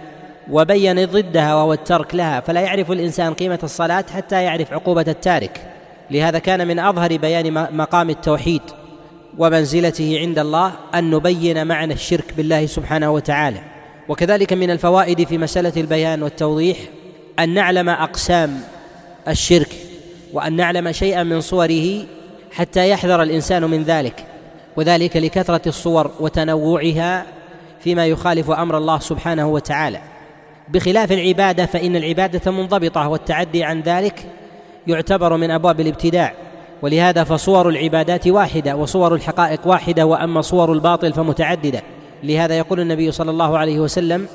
حينما خط خطا كما جاء في حديث عبد الله بن مسعود خط عن يمينه وعن شماله خطوطا وقال هذا الصراط المستقيم وهذه سبل فالحق في ذاته واحد والباطل متنوع ولهذا قال الله سبحانه وتعالى في كتابه العظيم الله ولي الذين امنوا يخرجهم من الظلمات الى النور والذين كفروا اولياءهم الطاغوت يخرجونهم من النور الى الظلمات فالله سبحانه وتعالى اخرج الناس من الظلمات فجعلها جمع الى النور وهو مفرد ولهذا نعلم ان صور المخالفه لله سبحانه وتعالى اكثر وذلك ان الحق في ذاته واحد واما الشر فمتنوع بتنوع الاذهان وكذلك الافكار التي تطرا على الناس من وساوس الشيطان فالمشارب متنوعه والمقصد في ذلك واحد ومخالفه الحق الشرك في عباده الله سبحانه وتعالى هو اعظم ذنب يعصى الله جل وعلا به ويظهر ذلك ان الله سبحانه وتعالى اخذ على نفسه الا يغفر للمشرك شركا الا ان يتوب فلا يكفر الله الشرك على الاطلاق باي نوع من انواع المكفرات الا ان يتوب المشرك من شركه بنفسه لهذا قال الله جل وعلا ان الله لا يغفر ان يشرك به ويغفر ما دون ذلك لمن يشاء وهو الظلم العظيم وبهذا وصفه الله سبحانه وتعالى بذلك كما قال الله جل وعلا في كتابه العظيم على لسان لقمان حينما قال لابنه يا بني لا تشرك بالله ان الشرك لظلم عظيم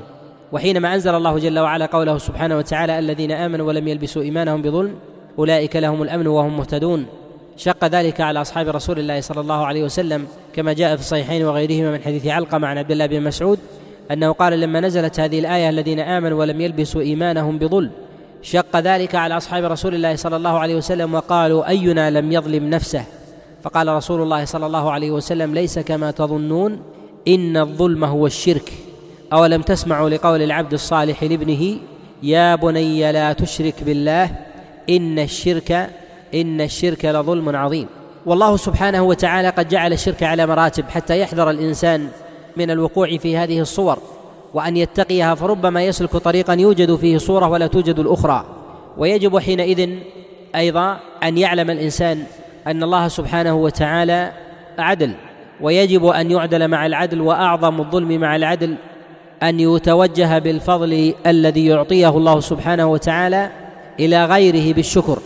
والعبادة وهذا المعبود إما أن يكون هوى ونفس وهذا زندقة وإلحاد في جنب الله وإما أن يكون خارج الإنسان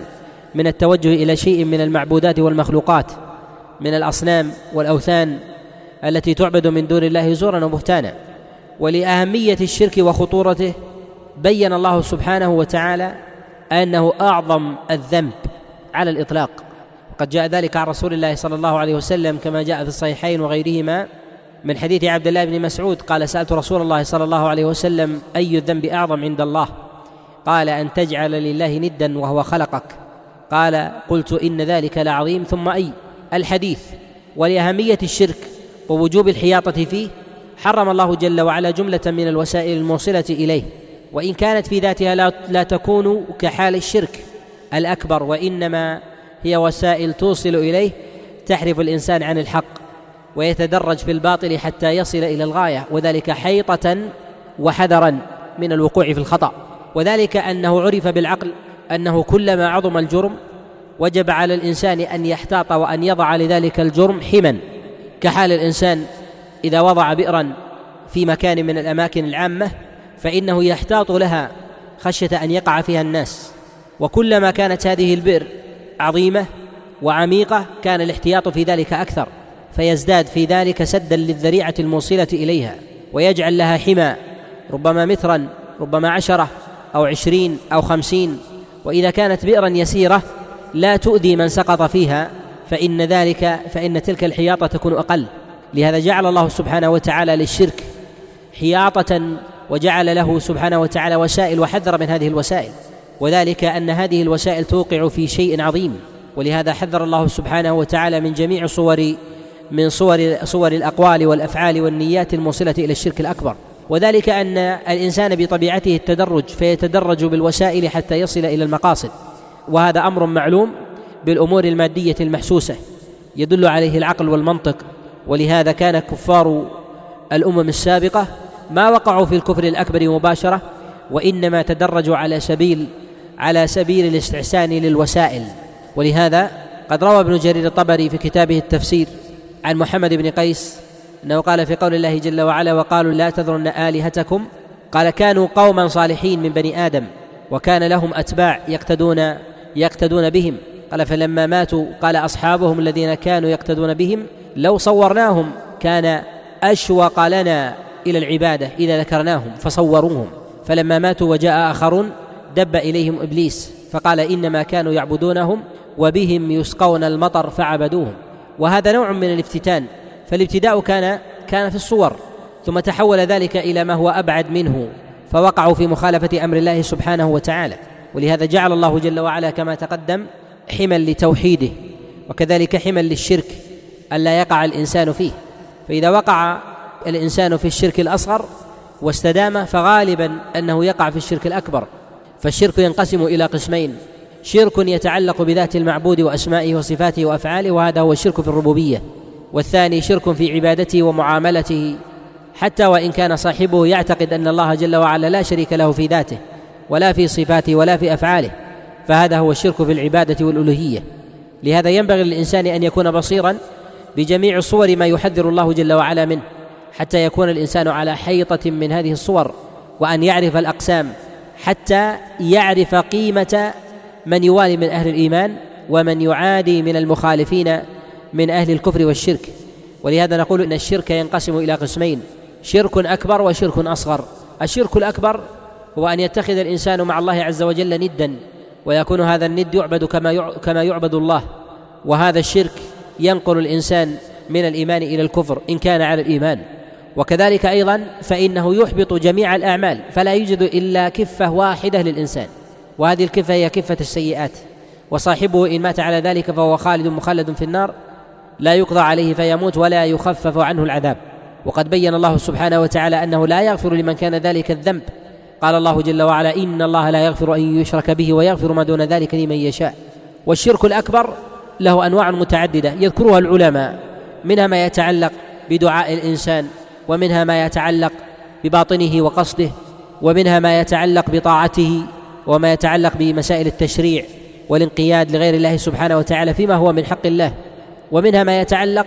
بالمحبه وكذلك الخوف وغير ذلك من الاعمال الباطنه اول هذه الانواع هو شرك الجاهليين بدعائهم لغير الله سبحانه وتعالى وهذا من اظهر انواع الشرك وذلك ان الدعاء هو العباده وهو الاثمار في حال ورود حق لاحد على الانسان فانه يتوجه اليه لا يتوجه الى غيره فاذا انعم احد على احد وكان له فضل عليه وشكر غيره عد ذلك ظلما وعدوانا ووضعا للشيء في غير موضعه ولهذا وجب على الانسان ان ان يتوجه بسؤاله لله سبحانه وتعالى ولهذا قال الله جل وعلا وقال ربكم ادعوني استجب لكم ان الذين يستكبرون عن عبادتي سيدخلون جهنم داخرين والنبي صلى الله عليه وسلم يبين ان الدعاء هو العباده كما جاء عند الامام احمد والترمذي وغيرهم وذلك ان الدعاء يتضمن الاقرار باحقيه ذلك المدعو بسؤاله عن غيره وكذلك بقدرته على الاجابه وهذا ما وقع فيه الجاهليون فالدعاء في ذاته عباده والله سبحانه وتعالى امر ان لا يدعى الا هو ولهذا قال الله جل وعلا في كتابه العظيم ومن يدعو مع الله الها اخر لا برهان له به فانما حسابه عند ربه انه لا يفلح الكافرون فصرف ذلك لغير الله شرك لاي احد كان ولو كان معظما محبوبا عند الله من نبي او ملك او ولي فضلا عن غيرها من مسائل من امور الجمادات من الحجر والشجر والكواكب والافلاك والنجوم وغيرها وقد بين الله سبحانه وتعالى حال كفار قريش وحال المشركين قاطبه في دعائهم لغير الله وانهم اذا كانوا في حال كرب شديد عرفوا ان لا منجي الا الله فتطهرت قلوبهم من الشرك لوجود الخوف لهذا قال الله جل وعلا فإذا, فإذا ركبوا في الفلك دعوا الله مخلصين له الدين فلما نجاهم الى البر اذا هم يشركون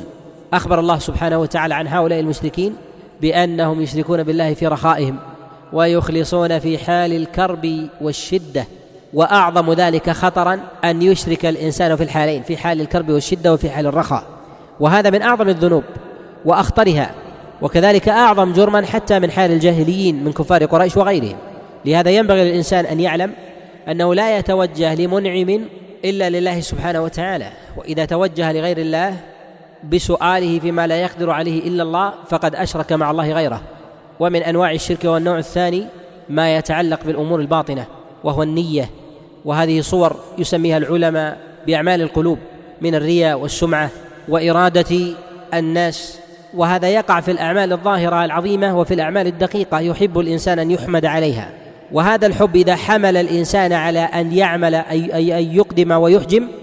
وان يزيد وينقص في العباده فهذا هو النفاق واذا كانت تلك المحبه محبه لا تجعل الانسان يزيد ولا ينقص وانما هي محبه فطريه يحب الانسان ان يكون مع اهل الايمان وان يراه الناس في مجامع الخير ونحو ذلك فهذا من الامور الحسنه واذا منعه ذلك عن الاقدام فان هذا من اعظم ما يضر الانسان في دينه ظاهرا وباطنا وذلك ان الانسان اذا احب مدح الناس بفعل الحق فانه سيفعل الباطل في حال ذمهم للحق فيكون الانسان ضعيف الايمان لهذا وجب عليه الا يراقب الا الله وقد بين الله جل وعلا حال اولئك بارادتهم بعملهم غير الله قال سبحانه وتعالى من كان يريد الحياه الدنيا وزينتها نوفي اليهم اعمالهم فيها وهم فيها لا يبخسون وقال جل وعلا مبينا عاقبتهم عنده أولئك الذين ليس لهم في الآخرة إلا النار وحبط ما صنعوا فيها وباطل ما كانوا يعملون وهذا الأمر نوع دقيق دقيق جدا ويقع من المنافقين الخلص ومن المشركين فإن المشركين ما خرجوا لقتال رسول الله صلى الله عليه وسلم إلا رياء فجعلوا عمل الباطل لغير الله فكان باطلا وكان لغير الله فكيف إذا كان حقا وكان لغير الله فإن ذلك مما لا يقبل ومن أنواع الشرك هو الطاعة فيما لا يطاع فيه الا الله مما بينه الله سبحانه وتعالى الله جل وعلا حد حدود ووضع شرائع وانزل احكام وفرض فرائض وسن سنن امر بالاتيان بها ليس لاحد ان يتدخل فيها فذلك حكم الله جل وعلا وهذا ما يسمى بالتشريع وحكم الله سبحانه وتعالى فمن جعل لاحد من دون الله الحق في ان يعبد غير الله في هذا الباب من التشريع فقد كفر بالله سبحانه وتعالى ان الخروج عن الطاعه والتمرد على امر الامر موجب لإنزال العقوبة وكذلك هو من الظلم ولهذا نرى في أنظمة الدول وكذلك المجتمعات مهما تنوعت أن من خرج عن سياسة دولة أو عن طاعة والي أن ذلك يعد من الخوارج عليه ومن المخالفين لنظامه يستوجب في ذلك التأديب والردع على مراتبه وأنواعه بحسب ما يقتضيه الحال ويعده الناس من الخوارج المارقين المتمردين فكيف إذا كان الإنسان قد خرج على حكم الله وعلى امر الله سبحانه وتعالى وتشريعه ولهذا قد وقع وقد وقع بنو اسرائيل في ذلك مع احبارهم ورهبانهم فجعلوهم مشرعين من دون الله فانصرفوا عن الله الى غيره كحال الذي يبايع خليفه ثم يتوجه الى الى مبايعه اخر والمبايعه الاولى صحيحه لهذا قال الله سبحانه وتعالى مبينا حال بني اسرائيل اتخذوا احبارهم ورهبانهم اربابا من دون الله والمسيح ابن مريم وما امروا الا ليعبدوا الله وما امروا الا ليعبدوا الها واحدا لا اله الا هو سبحانه عما يشركون بين الله سبحانه وتعالى ان بني اسرائيل وقعوا في الشرك ووقوعهم في الشرك هذا بسبب اتخاذهم للاحبار والرهبان اربابا من دون الله وذلك ان طاعه العلماء وطاعه الكبراء والساسه ينبغي ان تكون على طاعه الله وانه ليس لاحد ان يشرع شيئا قد شرعه الله عز وجل على نحو مخالف ولهذا لما نزلت هذه الآية وسمعها عدي بن حاتم الطائي سأل رسول الله صلى الله عليه وسلم وعدي كان نصرانيا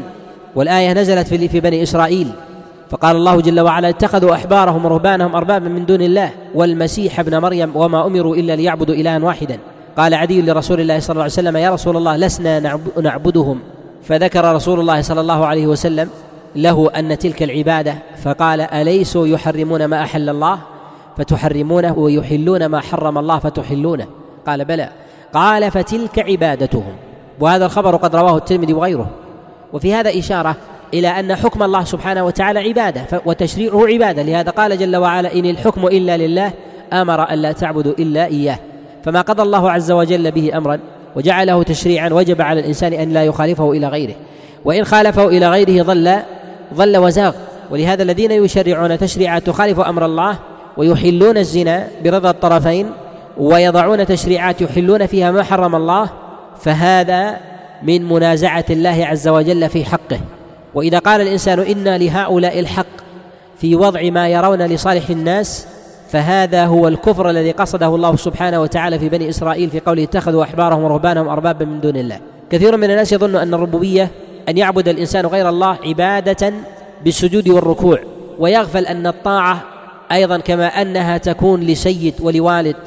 والخروج عن ذلك مخالفه في الاتيان بالحق كذلك في حق الله سبحانه وتعالى وتشريعه فالله جل وعلا ما انزل الشرائع الا لتبين وان يعمل بها الناس واما من نظر الى فعل حاكم فيما يخالف امر الله وقال له ان يشرع ما شاء فيما يرضي الله سبحانه وتعالى واما ما يخالف الله جل وعلا فلا يطاع في ذلك فيطاع فيما يؤمر به من حق الله ويخالف فيما هو من غير حق الله فهؤلاء لا يقعون في هذا النوع من الشرك ولهذا ينبغي للإنسان أن يحذر من الوقوع في هذا خاصة في الدول غير الإسلامية التي تضع أنظمة وقوانين تخالف أمر الله وتحاد الله جل وعلا في حكمه وتشريعه ولهذا ينبغي للإنسان أن يعلم حدود الله جل وعلا ووجوه المخالفة حتى يكون على حيطة وحذر والله جل وعلا بين أن كثيرا من الناس يزعمون أنهم على الحق ولكن عند مسألة الطاعة في الحلال والحرام يجعلون ذلك لغير الله قال جل وعلا ألم تر إلى الذين يزعمون أنهم آمنوا بما أنزل إليك وما أنزل من قبلك يريدون أن يتحاكموا إلى الطاغوت وقد أمروا أن يكفروا به ويريد الشيطان أن يضلهم ضلالا بعيدا سمى الله جل وعلا من يحكم بغير ما أنزل الله على نبيه طاغوتا وهذا الطغيان الذي سماه الله سبحانه وتعالى يتجسد في المطاع اذا رضي بتلك الطاعه ويتجسد ايضا في الطائع ايضا باعتبار انه طغى وتجاوز الحد الذي اذن الله عز وجل به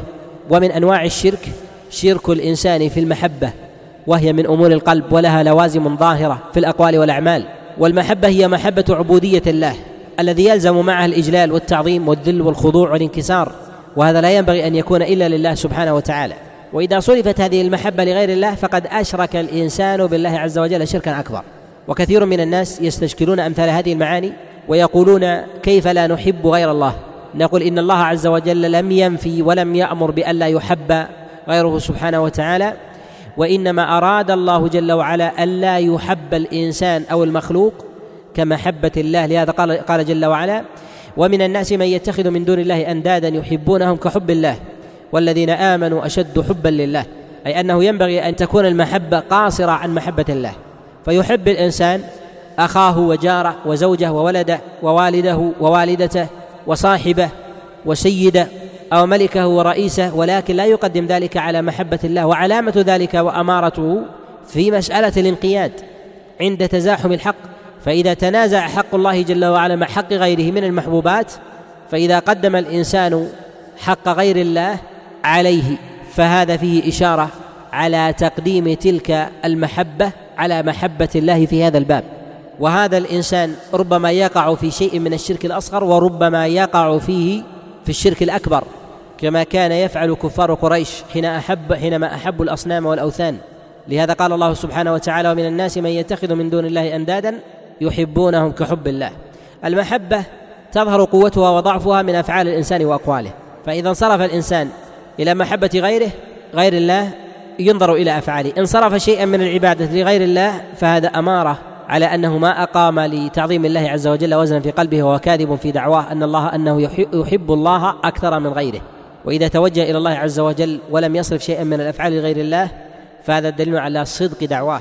ولهذا مساله المحبه الفطريه وكذلك الكراهه الفطريه مما يعذر به الانسان شريطه الا يعمل والا يقول بها الانسان لهذا ربما الانسان يعجب من مشرك ويحب فيه اخلاقه ويحب فيه قوامه واتقانه لعمله ونحو ذلك ولكن ينبغي الا يحمله ذلك على تقديمه على غيره من اهل الايمان والاحسان اليه شيء وتقديمه على غيره من اهل الايمان فيه قصور لهذا قال الله جل وعلا ولعبد مؤمن خير من مشرك ولو اعجبكم اثبت الله عز وجل وجود الاعجاب وما امر بنزعه ولكن بين ان هذا هذه الامور الظاهره ينبغي ألا تطغى على شيء الباطن لأنه إن عدل في ظاهر أمره فقد وقع في أعظم الظلم وهو الجور مع الله فعبد صنم وعبد حجر وعبد وثن وعبد بقرة وعبد نجوم أو ألحد وتزندق ولم يضع جبهته لله فلا ننظر إلى أفعال جزئية ونقدمها على أمور عظيمة هي من حق الله سبحانه وتعالى وكثير من من الناس الذين يتعلقون بالماديات وبالأمور الظاهرة تطغى هذه النظرة على عظم حق الله وينبغي أن يعلم ان مثل هذا الامر فيما يتعلق بعلاقه الانسان بغيره اذا كان ممن ظلم نفسه بالاشراك مع الله عز وجل غيره وكان من اهل من اهل الذمه ان عدم الاحسان اليه باب منفك عن هذه المساله فالاحسان اليه شيء وتقديمه على غيره من اهل الايمان ومحبه دينه شيء فيحسن اليه تاليفا لقلبه ويكرم واذا دعا ان يجاب تاليفا لقلبه على الله عز وجل ان يهدي قلبه من ذلك الضلال وذلك الظلم الذي وقع فيه ولهذا نقول ان وجود الشيء الفطري بميل الانسان اذا لم يحمله على شيء من الاقوال والاعمال فيقول ان المؤمن او ان الكافر افضل من المؤمن او يقدمه ويجعله بطانه له فهذا من امارات النفاق واما الميل القلبي الذي لا يحمل الانسان على قول وفعل فهذا مما لا حرج فيه وهذا ايضا كما انه في في المحبه كذلك في الكره والبغض فالانسان ربما يكره شيئا الإنسان يكره أن تقتل نفسه وأن يفقد ماله في القتال في سبيل الله ولكن ينبغي ذلك ألا يحمله على أن يقول بكراهة الجهاد أو كراهة المقاتلة في سبيل الله لهذا قال الله جل وعلا كتب عليكم القتال وهو كره لكم يعني الإنسان يكره أن يفقد شيء ولكنه مكتوب فإذا سئل عنه يقول شريعة ربانية وإن قصر عنه من جهة الهمة أو وجد شيئا في قلبه من من حب الدنيا وعدم الركون إلى إلى العمل بتلك الطاعة فنقول إن هذا إذا كان لا يحمله على رد ذلك الحكم ونقضه فإن هذا لا يدخل في هذا الباب وهذا أمر فطري ربما لا يستطيع الإنسان نزعه وهذا كذلك أيضا فيما يتعلق بمسألة الإنسان مع زوجه فالمسلم يجوز له أن يتزوج كتابية وربما يتساءل البعض كيف يتزوج الإنسان كتابية في الإسلام وهو مامور بان يوالي اولياء الله جل وعلا وهم اهل الايمان وان يعادي اداء الله عز وجل وهم اهل الكفر نقول ان علاقه الرجل مع زوجته علاقه فطريه وميلا قلبيا لا ميلا تعبديا شرعيا وهذا يظهر ايضا في الوالدين ربما يكون عند احد من الناس والدان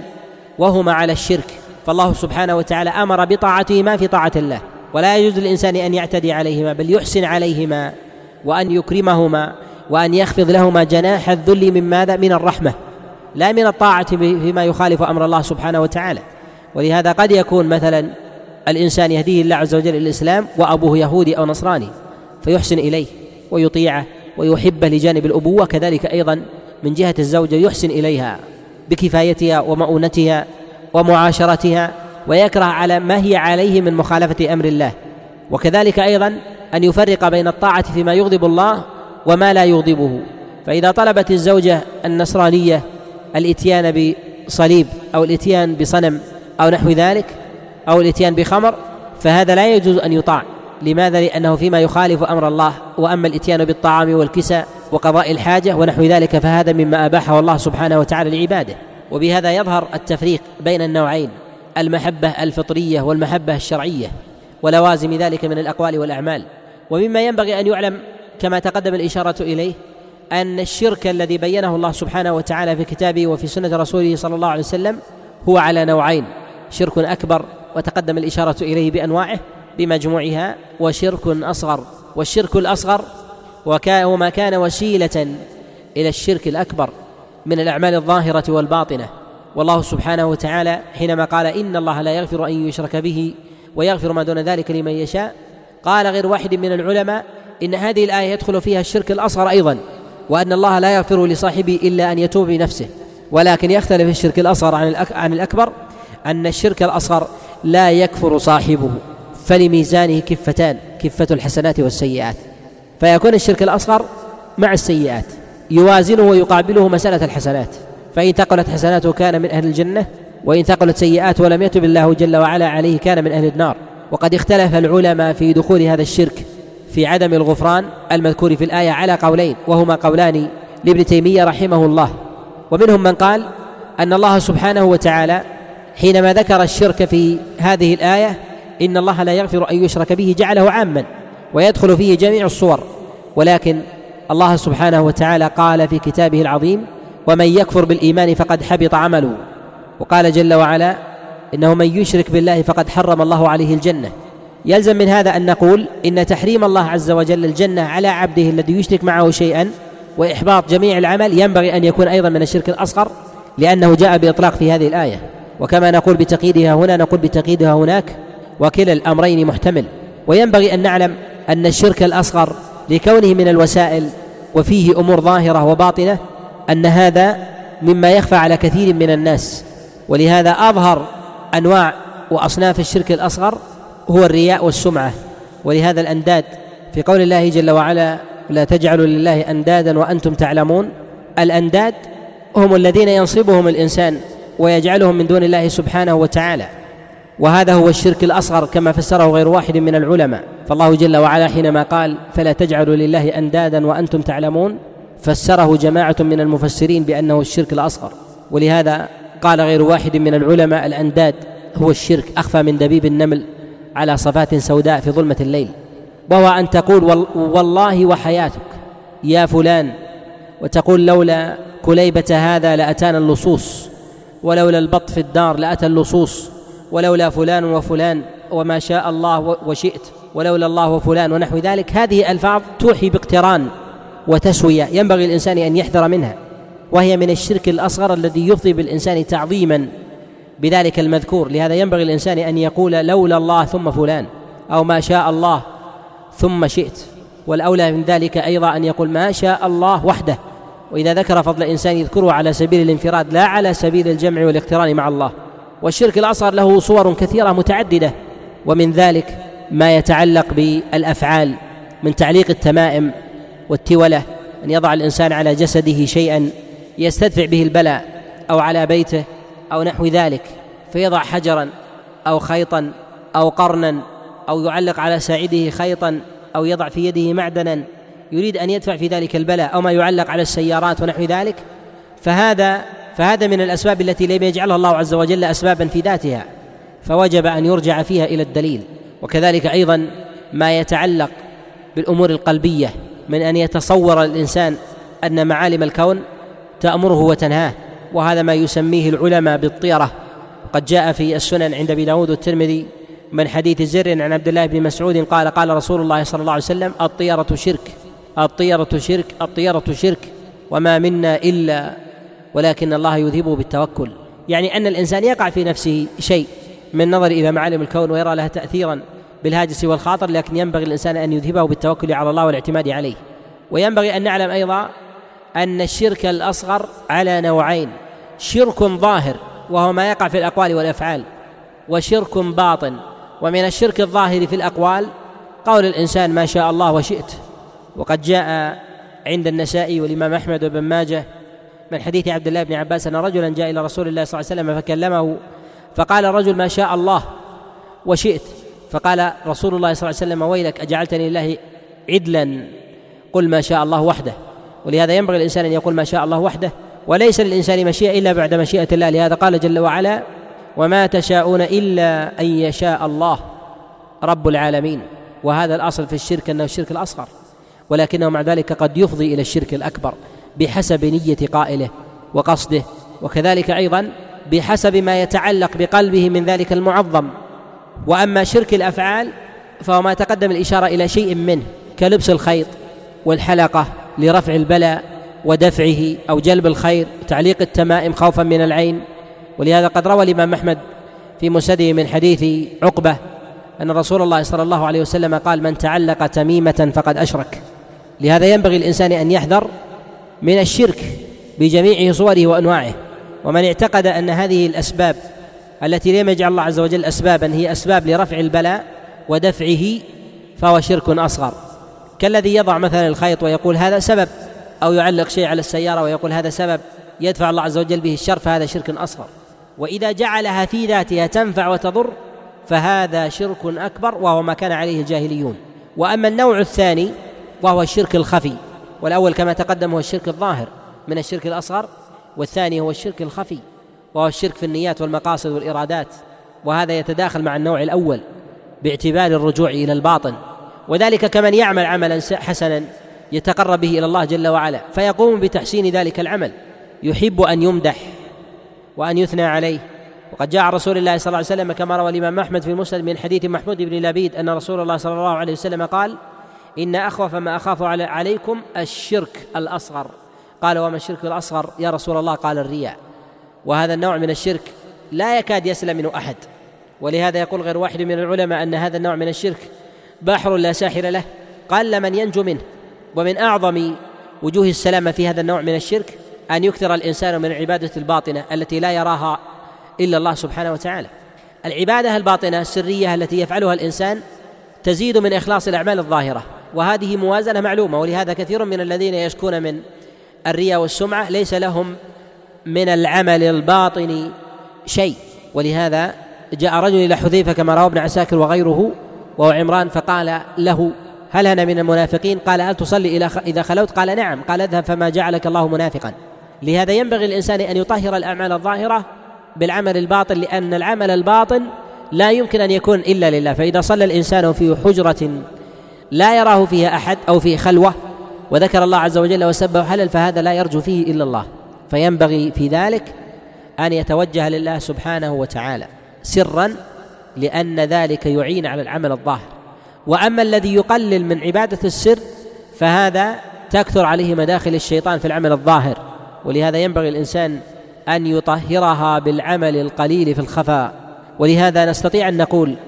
ان ورود الرياء على الانسان لا يخلو من احوال اول هذه الاحوال ان يقوم الانسان بتاسيس عمل لغير الله كالذي يذهب الى الصلوات ولم يؤدي الصلاه على الاطلاق الا هذه المره او اذا راى الناس فقط فهذا رياء لا يكون الا الا من المنافقين الخلاص الذين ذكرهم الله عز وجل في سورة النساء في قوله جل وعلا إن المنافقين يخادعون الله وهو خادعهم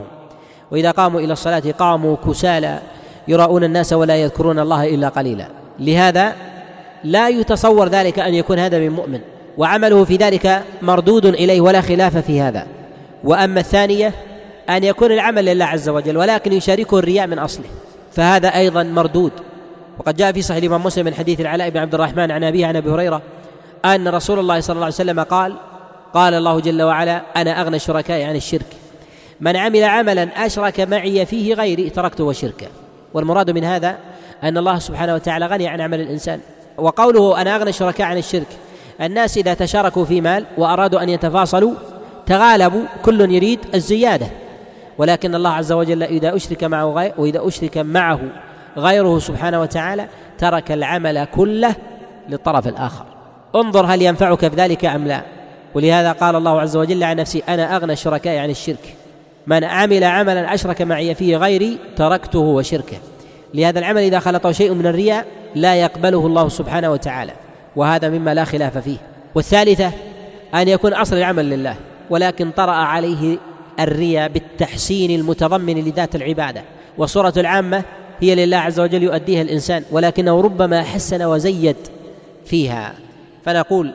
إن مثل هذا يرد من العمل بقدر ذلك التحسين ويقبل منه ما أخلص به لله جل وعلا وينبغي أن نعلم أنه يجب على أهل الإيمان أن يحذروا من ترك الأعمال خشية الرياء والسمعة وأن هذا من أعظم مداخل الشيطان على الإنسان وربما يدخل على على بعض الصالحين وبعض المتعبدين لله سبحانه وتعالى من هذا الباب فيدع العبادة التي يعملها خشية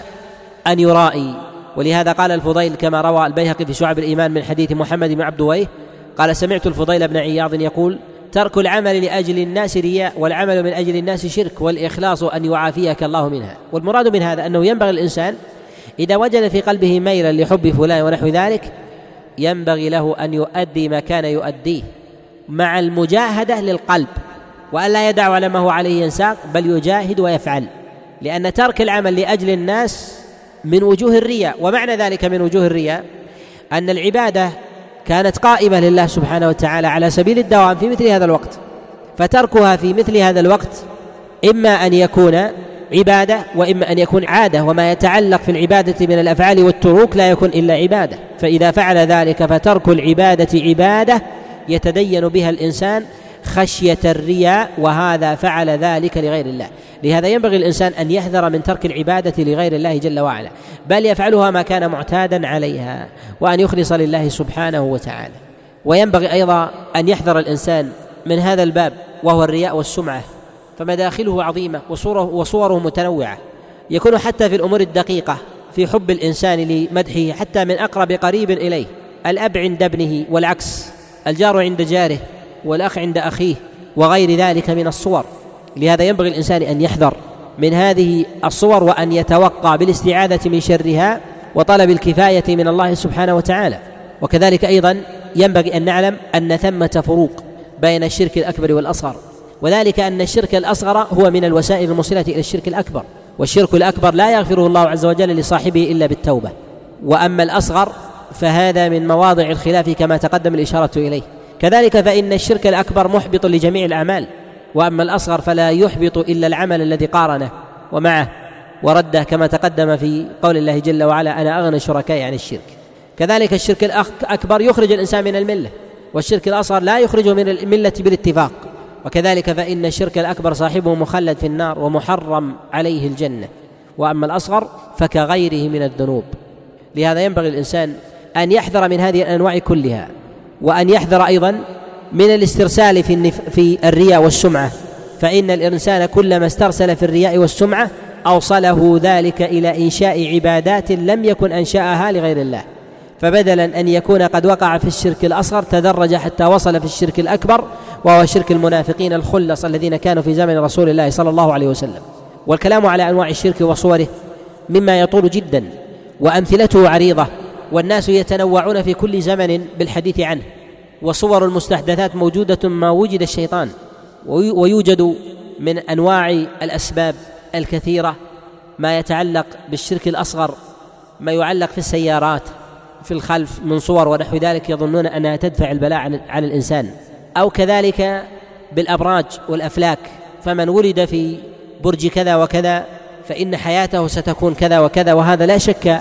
انه من الامور التي لم تعرف شرعا ولم تكن معلومه ايضا من جهه الحس فنحن نجد طبائع الناس ولدوا في موضع واحد بل نجد من الناس من هم توأم من اب وام واحده ولدوا في ساعه واحده وتجد هذا شقي وهذا سعيد وهذا صالح وهذا وهذا طالح وهذا غني وهذا فقير وهذا متزوج وهذا اعزب وهذا مريض وهذا صحيح